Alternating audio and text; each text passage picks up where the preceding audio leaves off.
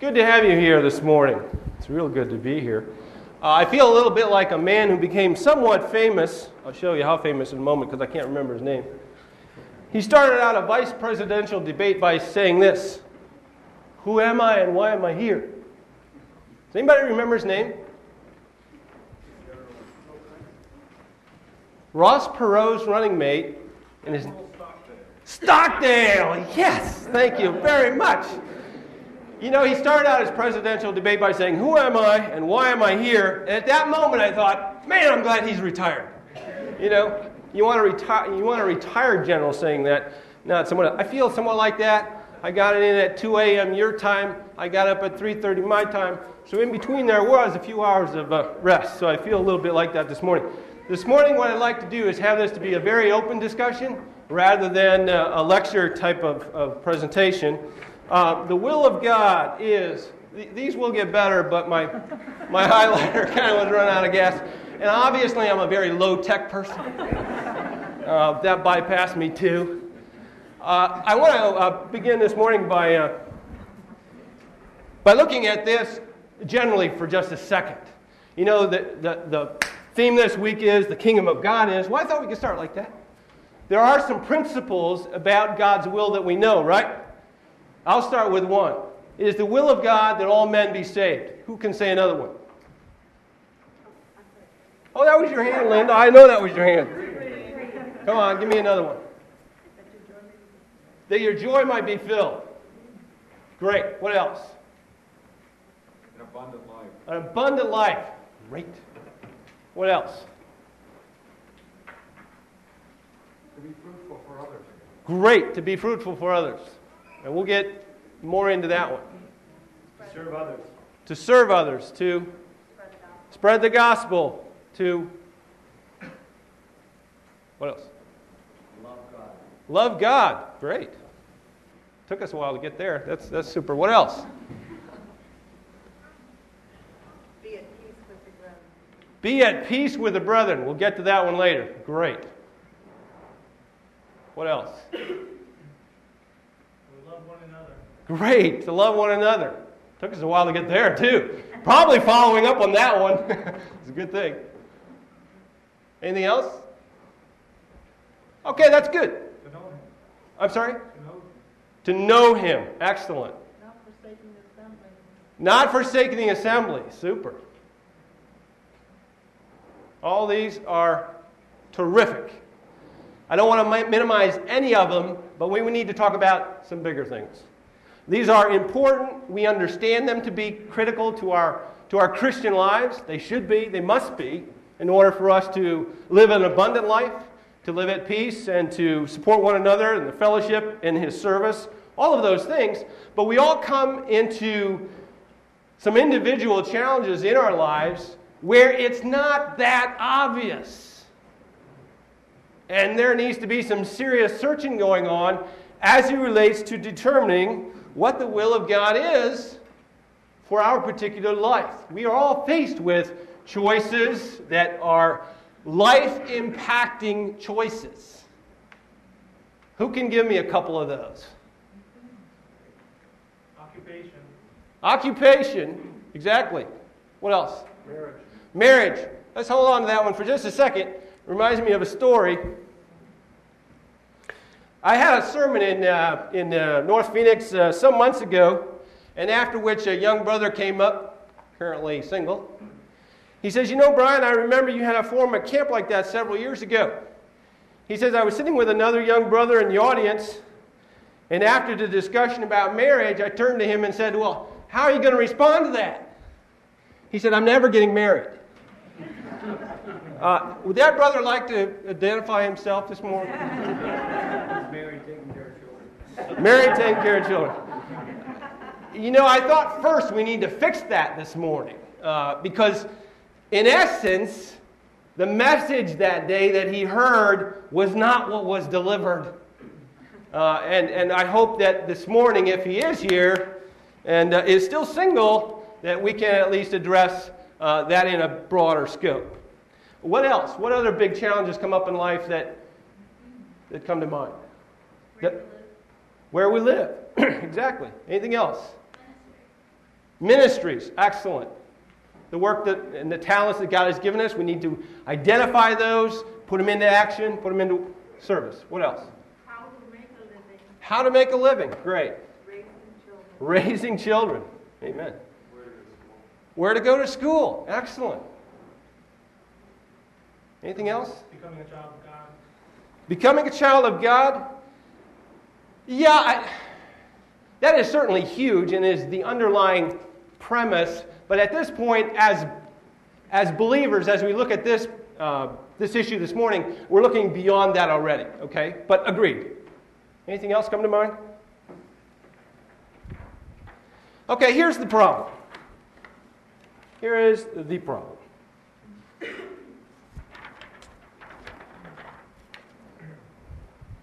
Why is that true? Why is the first line true? Every man, every way of a man is right in his own eyes. Why is that true? What's your experience tell you? We're not intentionally going to do something that's wrong. Okay, uh, hopefully not. Uh, as believers, we are not going to do something intentionally wrong. Judy? We can always justify what we would like. We can always justify, or we try to In justify. our own eyes. That's right. In our own eyes, we do. We, we exactly do that. That's right. Why else? These are super. We tend to be egocentric. Egocentric. We're focusing on ourselves and maybe only on ourselves at the moment of choice. Excellent. believe the lie that it really doesn't matter. I'm sorry, George. We believe the lie that it really, in the big picture, doesn't matter. Explain that just a little bit more. Give me an The example. choice isn't really that big. Okay, okay, we're assuming. gonna work out. Okay, we're assuming that it's going to work out. All right, and uh, I'll give you an example of that in just just a little bit. Adam did it, so we're doing it. Uh, you're going to have to be a little bit go beyond that, Paul. Tell me what you mean. Well, he, he tried to justify his actions before God. Okay, and in his case, he blamed it on his wife. Way to go. That's a real man. I appreciate it. what else? Anything else? Okay, it is it is the problem. And this is the problem that we're trying to solve this morning and give us each one of us tools as to how to do this better. How to go beyond that first line. Every way of man is right in his own eyes. Reminds me of another story. True, all of my stories are true. This one uh, occurred many years ago. Some of you may have heard it before. I don't give out any names and don't ask. But in this case, uh, I was asked to mediate a dispute between two brothers. One was very experienced, probably in the faith at that time, 35 years, I don't know, 30, 35 years. One was very young in the faith, maybe one year. And there was a decision that was to be made. And the young brother had his conviction, the old brother had his understanding. And you know, it's not a great position to be in the middle, right? Well, this was one of those moments that you hesitate being involved. But I was asked to be involved, and they asked me to, to come up with a solution, or at least provide some guidance. And I respected that, and, and, and I asked, I, I kind of queried both of them separately and privately.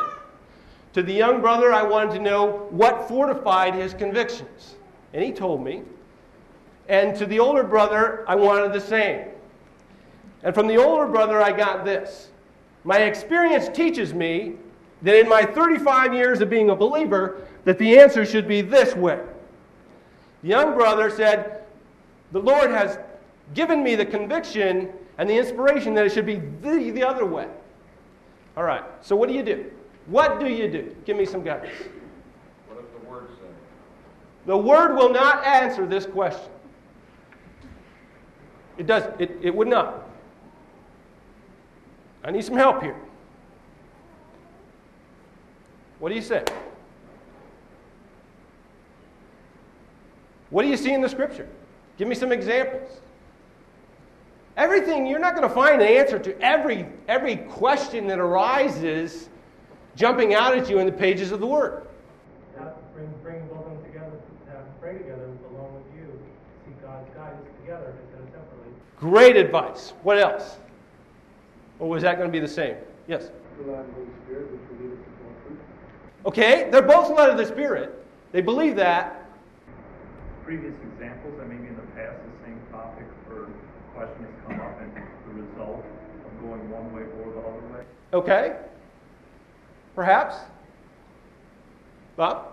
Try to establish if there's an underlying truth or more a larger, kind of step away from the specific situation and see if Scripture can define or, or if we can come to a reasonable understanding on, on the bigger principle, and then work our way back down into detail. Okay, it wasn't an issue of principle, it was an issue of choice. And the principle itself was not, there was not going to be a violation of principle on the Word of God, no matter which choice was being made.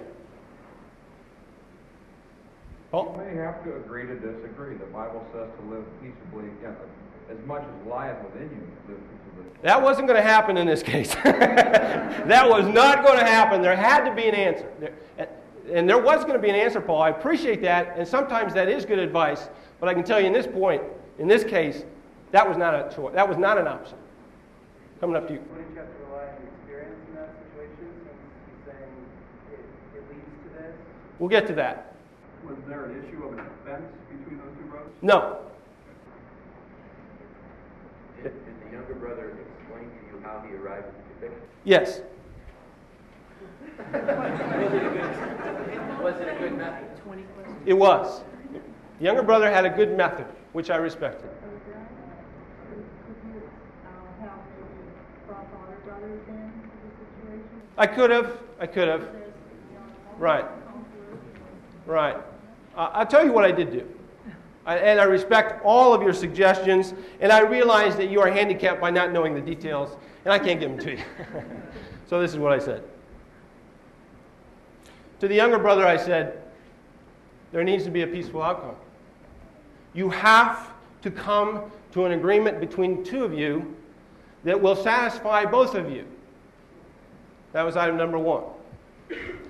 To the, to the senior brother, I said, I respect the fact that you have 35 years of experience. What I want to know is what the Lord has told you.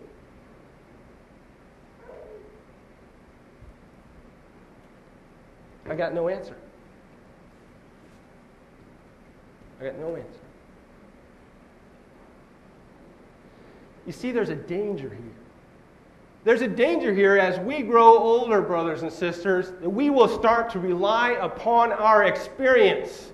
That's not necessarily a bad thing, it's only a bad thing when we don't include God in that process. We assume it was like the past.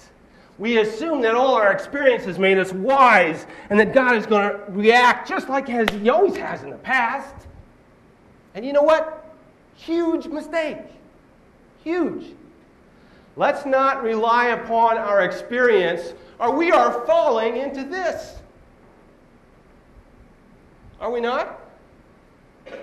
Doesn't that describe what I just said? It does. It does. So I went to both of the brothers and I said, you know what? There is a way to resolve this, and that's to do as the scripture has demonstrated in the past lie a fleece before the Lord that you both agree on in advance and then wait for the outcome. That's what they did. And it was peacefully resolved. I bet you want to know who was right. I'm not going to tell you. All righty, let's move on. It's one of my favorite uh, references. Does anybody know who wrote this? Oh Lord, I know that the way of man is not in himself, it is not in man that walketh to direct his steps. Anybody want to hazard a guess? It was Jeremiah 10:23. Why is this true? Tell me why this is true.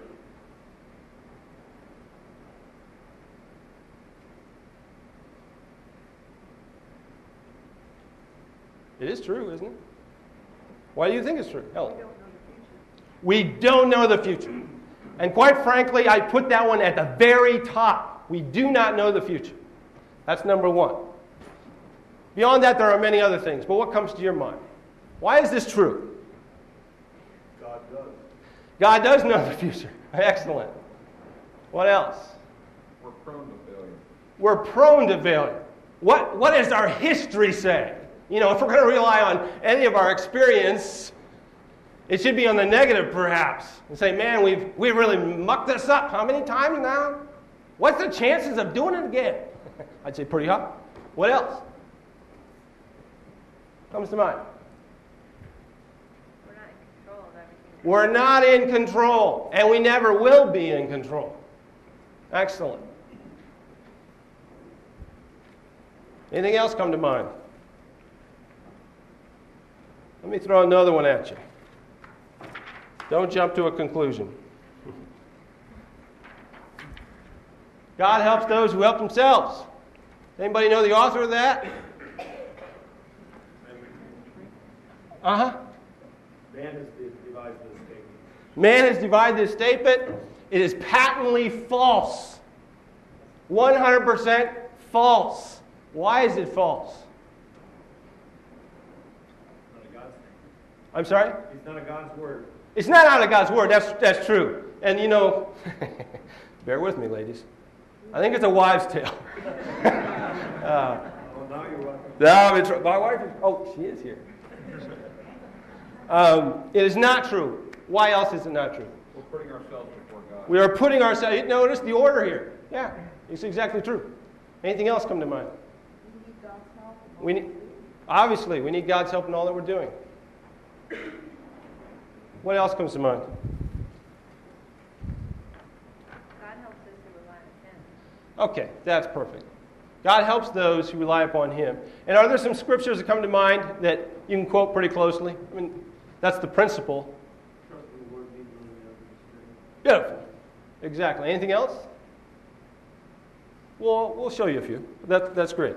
All right, let's ask you this question. Bear in mind my low tech skills here. Is it God's will for us to know His will? Not a play on words there, but is it? For today, yes. For today, yes. Okay. No problem with that. We may want to go bigger, but that's, that's good. I think of Joseph and all the situations that he was in, and how you know, he really know God's will in the situation until the end of his life. And when he looked back, he recognized how every situation worked into God's will in his life and, and how it affected others. But I don't think every situation he rec- or necessarily knew that everything was working out great for him at that time. Okay. And, and obviously, his life, you know, when he was sold into bondage, you know, yeah, it'll be interesting, you know, when we all get to glory to be able to say, hey, Joseph, you know, what'd you think? How was that day, and how did you handle it? I was just going to say that I think that it's God's will for us to know His will, which is that we serve Him. That doesn't necessarily mean that we know the future, though. I mean, it's, that's somewhat of a different. Okay, doesn't necessarily mean that we'll know the future. Did I get that correct? Okay, good. It may also not be manifest in our lifetime. Okay, that's entirely possible. Right. Anything else come to mind? We want to know it immediately, but we have to be patient and find out what he wants to do. Yeah, and we're going to get to that patience part. That's huge. Anything else come to mind? Wouldn't it be God's will to trust His will, whether we know it or not?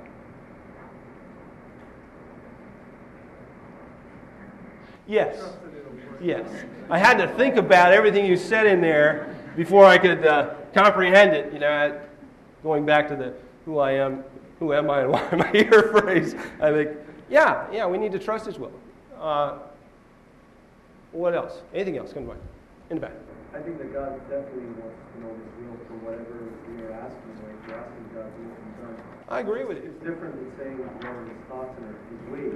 That's His sovereignty, but to ask what His will is, I think definitely wants to bring us to so He can reveal to us His will in our lives. Yeah, He does. There's no doubt about it that He wants us to know His will. Why is that a challenge? And I'm not talking about the daily things that we talked about earlier, you know, when we started this morning. I'm talking about some of the big stuff. Why is it a challenge? Who can know the mind of God? Okay. It's God's But time, we, not ours. we have to factor this in. I'm sorry, Uncle Bob? It's God's time, not ours. Okay, that's great, and we'll get to more of that. Mike? It's also if God has a plan for your life, it's, uh, up to us to find out what that, what His will is, so that we know what the plan is, so that we carry out His plan to be obedient to it. Excellent. And right in front? Um, we have a lot of desires in our lives, and it's hard to put your faith.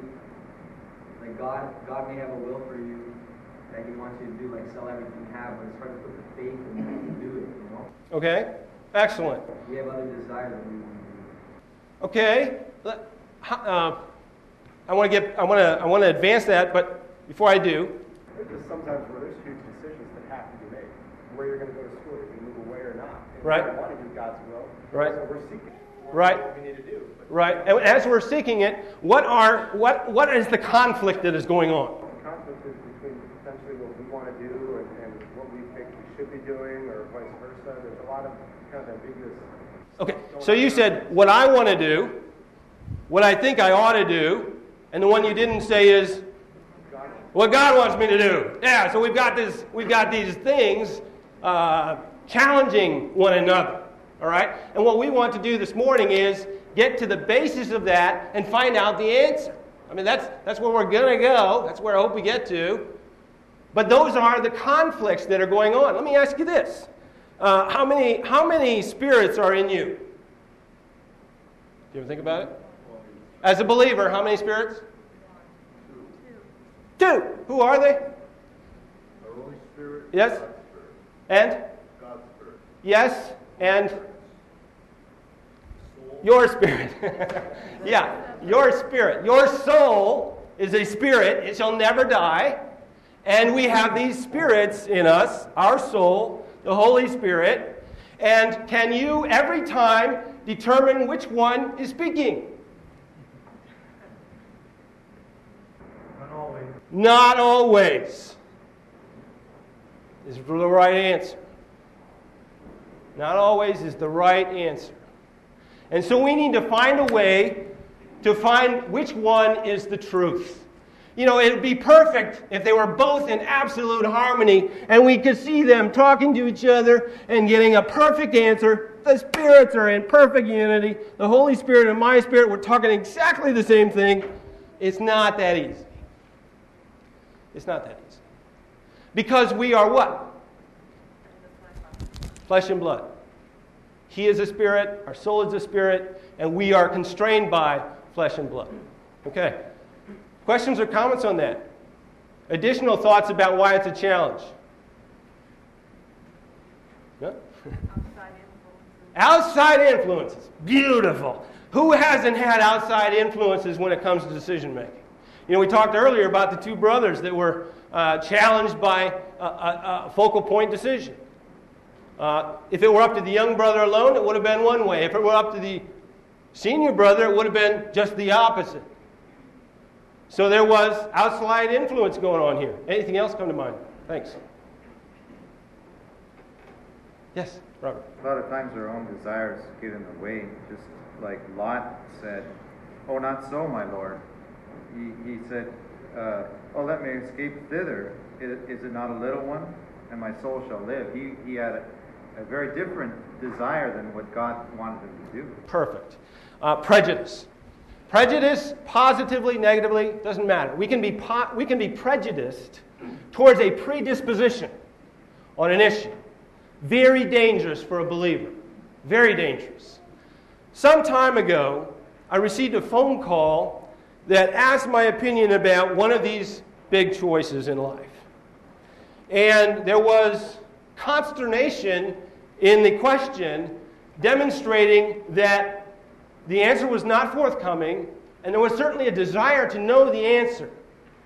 And I was challenged with what, why wouldn't God give me this answer? Why not? Why? Give me some ideas. How can I help this? I need your advice. This is the question to me. How do I respond? Timing. Timing was one of the ones that I mentioned. God may be, be directing you in a specific way, but He hasn't revealed it yet because it's not His perfect timing. And in my case, uh, as it relates to a huge decision in my life, going back to our move to Phoenix, that was a process that took 10 months. 10 months. And it was an issue of not only was he leading, but the timing had to be right. What else? That was excellent.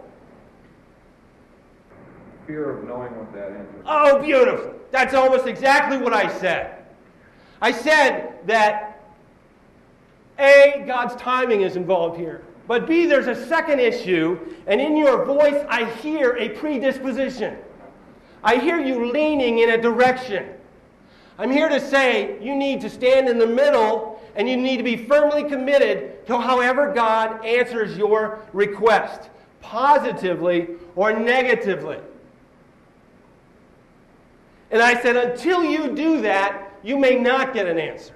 Why? Why could that be true? Why could I say that like I did? What does it demonstrate? What's the principle? Faith. Thank you very much. We are predispositioned to specific directions. And it's a challenge for us then to identify whether that is a conviction from God or a predisposition, a positive prejudice in a specific direction or not. And that is a challenge. So we've identified. Is there another one? This, is, this has been great. We've hit every one of the three that I wanted to get to. Excellent. Excellent. Guess what? We have help. We need help. Guess what? We have help. Here it is. Part of it. Likewise, also, the Spirit, helpeth our infirmities. For we know not what we should pray for as we ought. But the Spirit itself maketh intercession for us with groanings which cannot be uttered. He that searcheth the hearts knoweth what is the mind of the Spirit, because he maketh intercession for the saints according to the will of God. And we know that all things work together for them that love God, to them who are decalled according to his purpose. We have help. We don't even know how to pray sometimes, but thank God the Spirit does, and he's involved in that at all times. John 16, 13. Howbeit, when he, the Spirit of truth, is come, he will guide us into all truth. For he shall not speak of himself, but whatsoever he shall hear, that shall he speak. And he will show us things to come. Earlier, I heard a, heard a comment that said, well, he shows us things for the day. Brothers and sisters, I'm here to say he may also show us things to come. And I believe he has, and I believe he will. But it will always be according to his will and at his timing. At his timing. Any comments or, or questions about that? Okay. Let's talk about this. Excuse the handwriting. The purpose of knowing God's will is the purpose is save us grief. Yes. And how do you know that?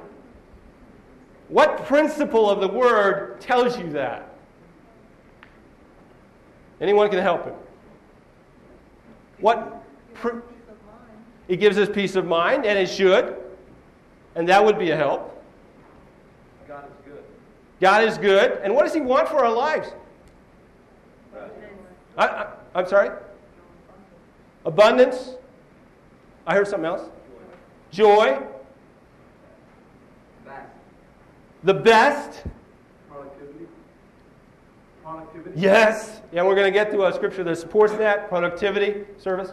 He wants his plans carried out through us. He wants his plans carried out through us, is a great answer to go along with what we heard here. Look at this scripture reference Colossians 1 9 through 10. For this cause, we also, since the day we heard it, do not cease to pray for you and desire that you might be filled with the knowledge of his will in all wisdom and spiritual understanding, that you might walk worthy of the Lord, pleasing, fruitful in every good work, increasing in the knowledge of God. He wants us to know His will so that all of this can take place in our life. All of this. Let's look at uh, some prerequisites for understanding what the will of God is. What might they be? you didn't speed readers? what might they be? Sacrifice. Sacrifice. Excellent. Commitment. Obedience. Obedience. I'm sorry?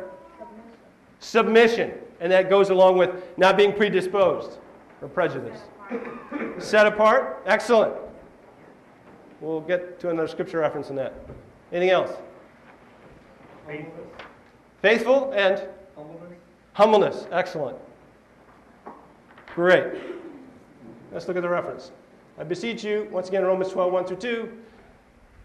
Brethren, by the mercies of God, that you present your bodies a living sacrifice. Somebody said sacrifice. Somebody said holy. I think somebody said acceptable. For the purpose of a reasonable service. And be not conformed to this world, but be transformed by the renewing of your mind. This is a daily process, not a once in a lifetime process. The renewing of your mind. That you may prove what is that good and acceptable and perfect will of God? So we see here the prerequisites being outlined for us in the process or in advance of the process of understanding what the will of God is. Questions or comments on that? Okay, the process begins. Well, we got a few more minutes. The process begins. Trust in the Lord with all thine heart and lean not unto thine own understanding. In all thy ways acknowledge him, and he shall direct the path. So here we see the issue of faith being immediately demonstrated uh, with all thine heart. I can't, I can't overemphasize that issue. Uh, lean not unto your own understanding. This is that issue of challenging, as I did, the senior brother who said, My experience teaches me. Experience has its place. It does, and I don't mean to minimize that. But I'm also here to say, suggest that we need, at all times, no matter what our age and no matter what our experience, to lean not on our own understanding, and then to, in all thy ways, acknowledge Him and allow Him to direct our paths. Are there any demonst- uh, demonstrable experiences that you've had that you would like to describe for us this morning in this way, briefly? Some come to mind? Yeah, you're just a little too scared of that one. It's okay. The process continues with Psalms 25, 4, 4 through 5. Show me thy ways, O Lord, and teach me thy paths. What does this demonstrate? What's, what's the principle here being demonstrated? We need to be teachable. Teachable at any age. Lead me in thy truth and teach me, for thou art the God of my salvation. On thee do I wait all the day. All the day. Let me uh, take just a couple minutes at this point to tell you a little bit about my own experience. Forgive me if you've heard it, some of you have. Um, actually, I have a whole slew of them, but I'll only tell you uh, the one to begin with. In 1999, I'd been working with uh, Bank One Corporation for a lot of years. Uh, let's call it 16 years or so, maybe 18. And uh, being in a business, any business that long, you get the feel for what's going on in the corporation. And the banking business slash investment business has gone through massive, massive change in the last 30 years. It looks nothing like it did 30 years ago. I was there, and I was experiencing it in, in 1977 when I started. It, it came to me in looking at the, the handwriting on the wall, what was going on inside the company, that my position in Mansfield was going to be phased out. And I could see that that was going to happen. So I challenged my boss one day when she called me from Columbus. And uh, I said, Nancy, it's obvious to me, I've been around a while, that uh, I see the, the uh, bank is moving in a direction where my job will be phased out in Mansfield. And she said, uh, Brian, you're correct. The only place where your position is going to be uh, continued is in metropolitan markets. Mansfield, Ohio, not a metropolitan market. I love Mansfield, don't get me wrong, but it's not going to fit in that definition. Well, let's face it.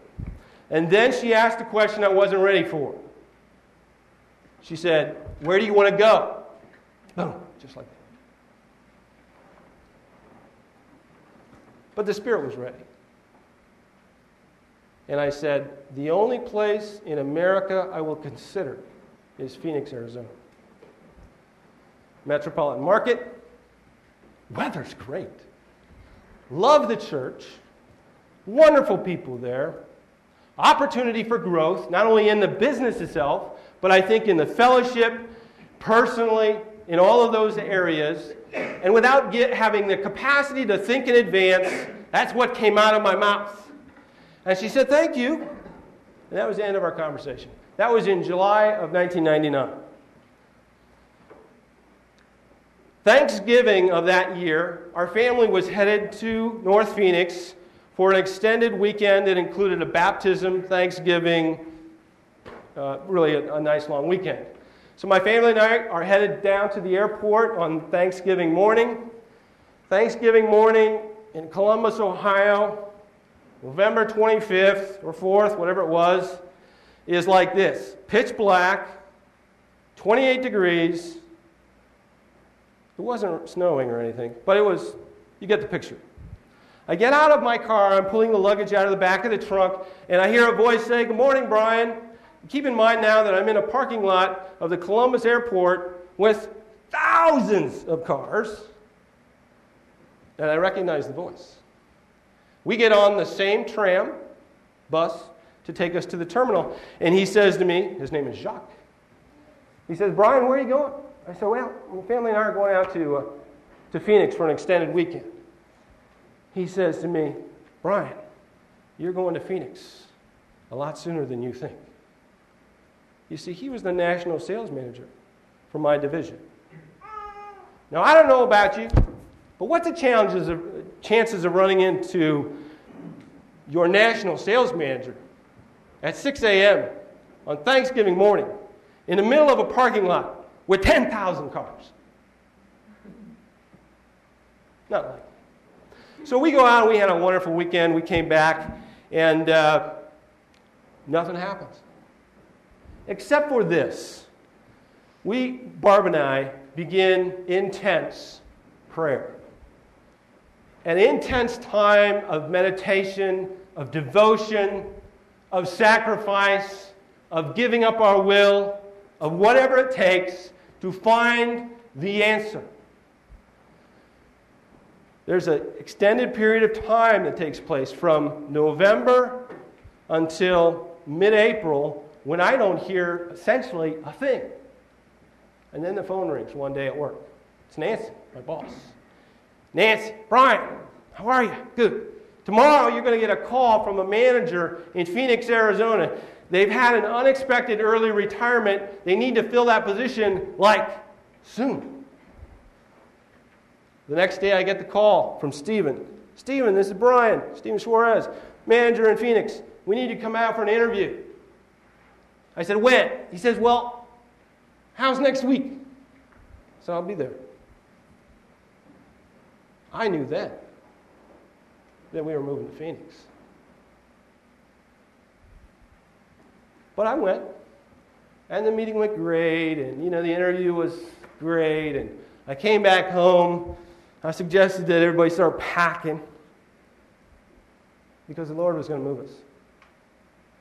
But we hadn't sold our home yet. Actually, I hadn't put it up in the market because up till that moment, God's will was not perfectly demonstrated. Now, the home next to us happened to be my parents' old home that had been for sale and vacant for 10 months. Okay, got a house to sell. Have to move to Phoenix. The market's horrid. And the home next door has been vacant for 10 months. What's the chances of selling a house in that environment? Not good. So we put it up for sale. And I have two weeks, two weeks until I'm expected to be in my office in Phoenix, Arizona. So we put it up for sale. Sister Hilda listed it for us. And I'm not sure if they were the first people through or the second people, but there came a day when a couple was through the home and they were supposed to be in and out by the time I got home from work. They were not, they were still there. So it was, uh, see, this would have been uh, late April, beautiful day, sunny day. No, obviously the home next door is vacant. We shared a driveway. Uh, so my family and I sat on the deck of my parents' empty house and we waited for these people to leave. And finally, Barb has uh, meat in the oven. She says, Hillary, would you go over and turn off the oven? Hillary walks over into the house. These people, well, who are you, Hillary? And she introduces herself, well, this is our house, and uh, I'm here to turn off the oven. Well, where are your folks? Well, they're next door. They're just waiting for you to leave. Oh, invite them over. We want to meet them. All right. They walk out. He introduces himself. He says, Hi. Are you ready for this? I'm Bill Miracle.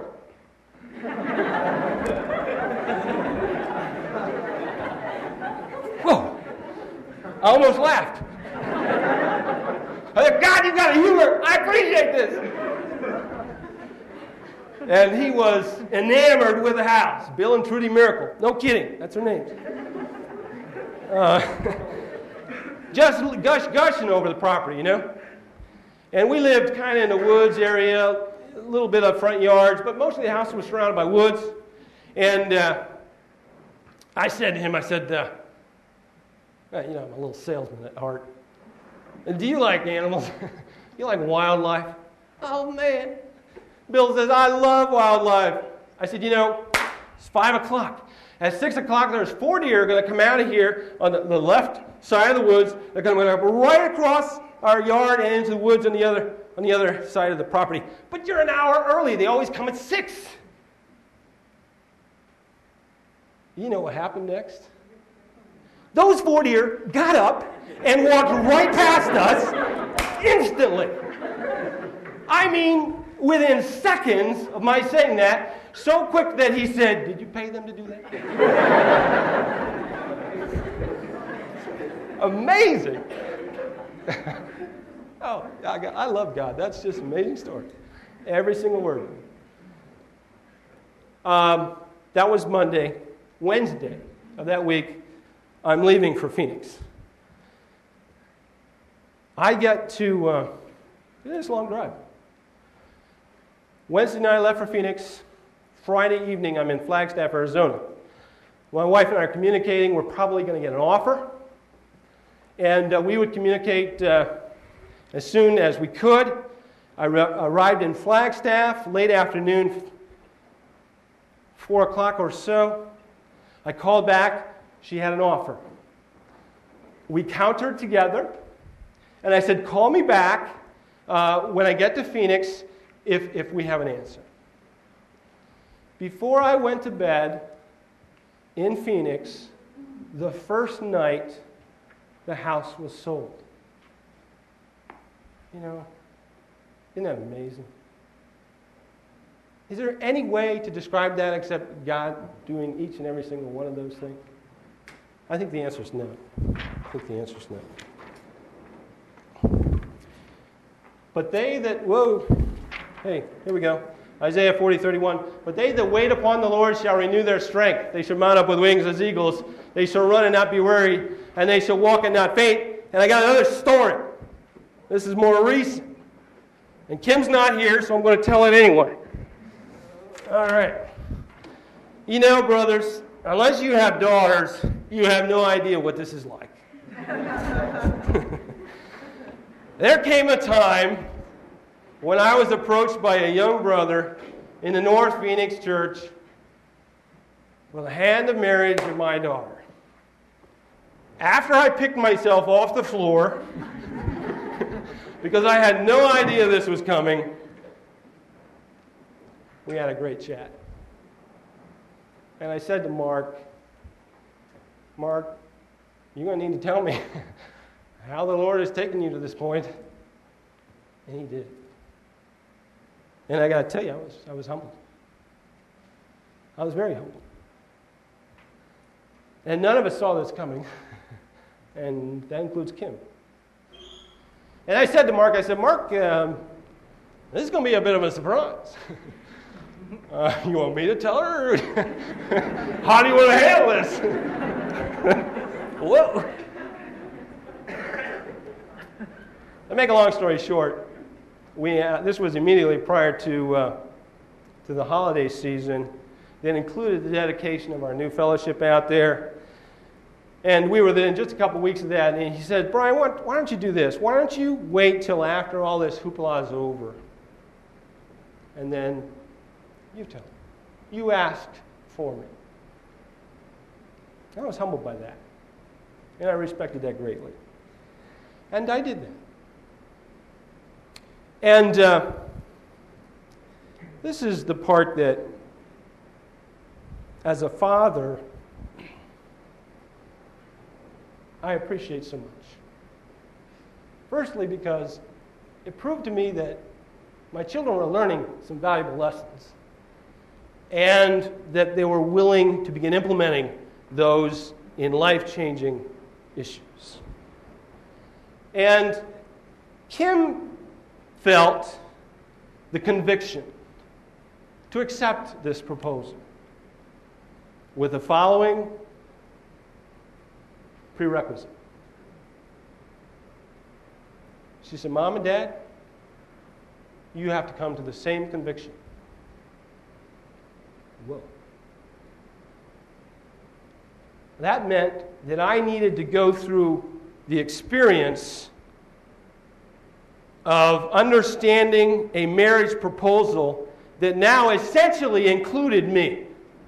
Because I had to come to the same conclusion that she did, and because I do not take this process lightly, as you can see, and, and probably have experienced by what I have demonstrated to you this morning, that this takes serious, gut wrenching, soul searching, prayer, fasting, waiting upon God, all of those things, because I'm going to go through a step by step process that I'm going to illustrate before this next seven minutes is over that will give you the tools to do the same thing. And Barb and I did that on our own separately before the answer was given back to Mark that the proposal was accepted. And the reason I, I want to use this is how the Lord revealed that to me. I love his sense of humor. I was having a service one Sunday evening, and it was about some of the topic that we've discussed here today. Coming to understand the will of God, waiting upon Him, um, trusting in Him, seeking His guidance, and all of these things. And this reference came to my mind as I was thinking about Kim and Mark and their situation because that proposal had, it was in the interim time. It was between the time that it was offered prior to acceptance. So there's this time that is elapsing here. And as I am preaching, this does happen by the way, thoughts run through our minds as we preach that also may include thoughts about dare I say, some folks that might be in the audience. And in this case, Kim and Mark came to my mind as I was thinking about and reciting this verse. For the life of me, I couldn't remember where it was. I could quote it verbatim. I just couldn't remember where it was. And so uh, I ended the service and went on. But as I was praying and fasting and seeking the Lord's will for Kim and Mark, what I wanted to know or have was a revelation from God, an act of God that confirmed His will to me as it relates to Kim and Mark. And you know what God did? He said, Brian, you couldn't remember the verse. So as I was praying and searching for God's will, he's, I opened up the Word and I put my eyes on the page, and He says, You couldn't find it. Here it is. Here it is. What He was showing me was as I was thinking about them in my meditation and in the service at that particular moment, I couldn't think of the reference that applied. I could quote it, but I couldn't think of it. And the Lord says, Brian, it's my will. And here's the reference that you couldn't think of. Oh, it's beautiful.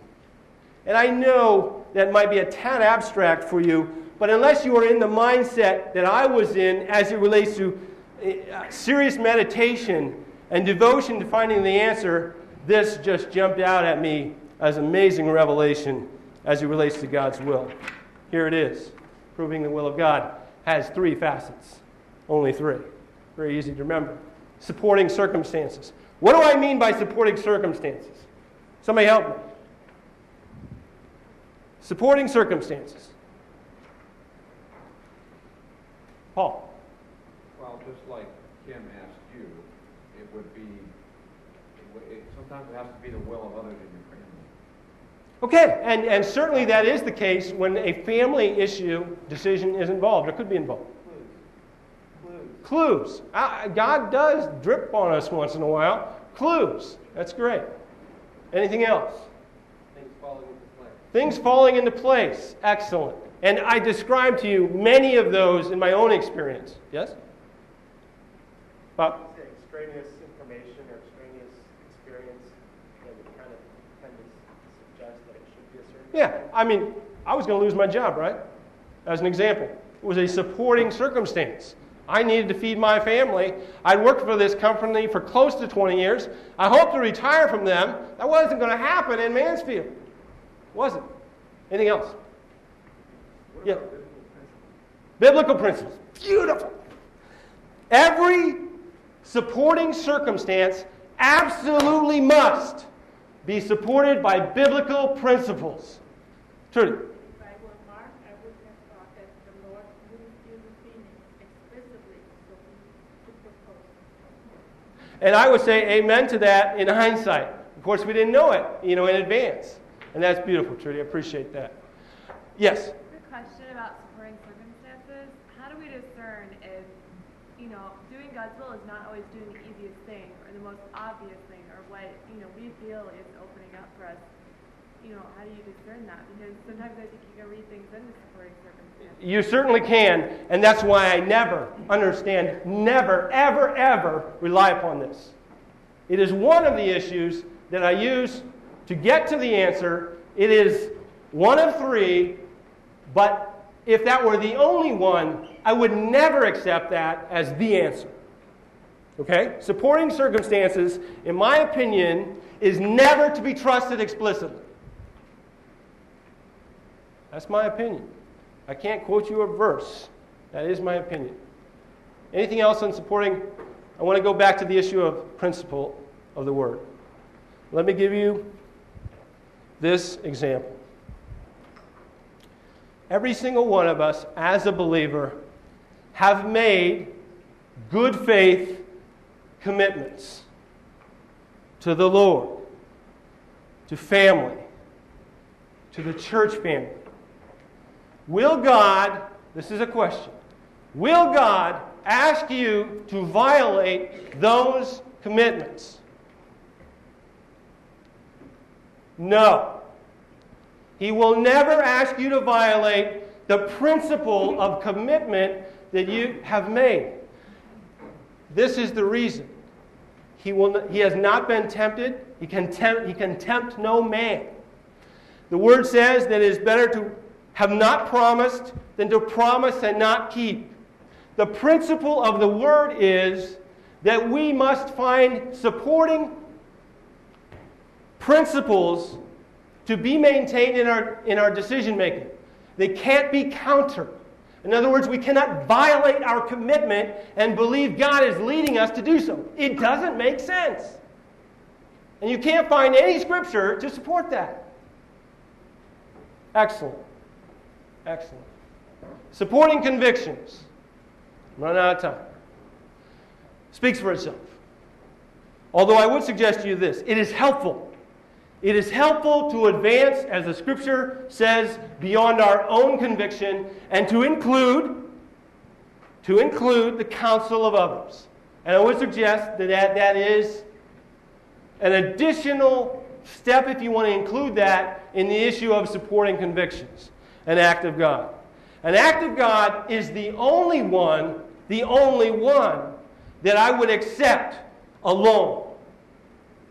The only one. I prefer to have all three.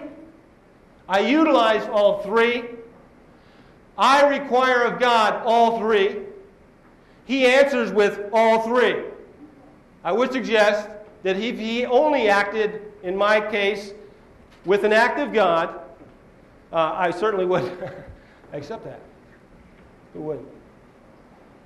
These are the three. I'm here to suggest to you that if you imply these three, as it relates to the major choices in your life that you cannot make a mistake. You cannot make a mistake. It is God's will that you know His will. He wants you to know His will. He wants you to trust Him, to lean on Him, and to wait upon Him. And if you do, you will fly like an eagle. They that wait upon the Lord shall renew their strength. They shall mount up with wings as eagles. They shall run and not be weary. They shall walk and not faint. Thank you very much. God bless you. Appreciate your help today.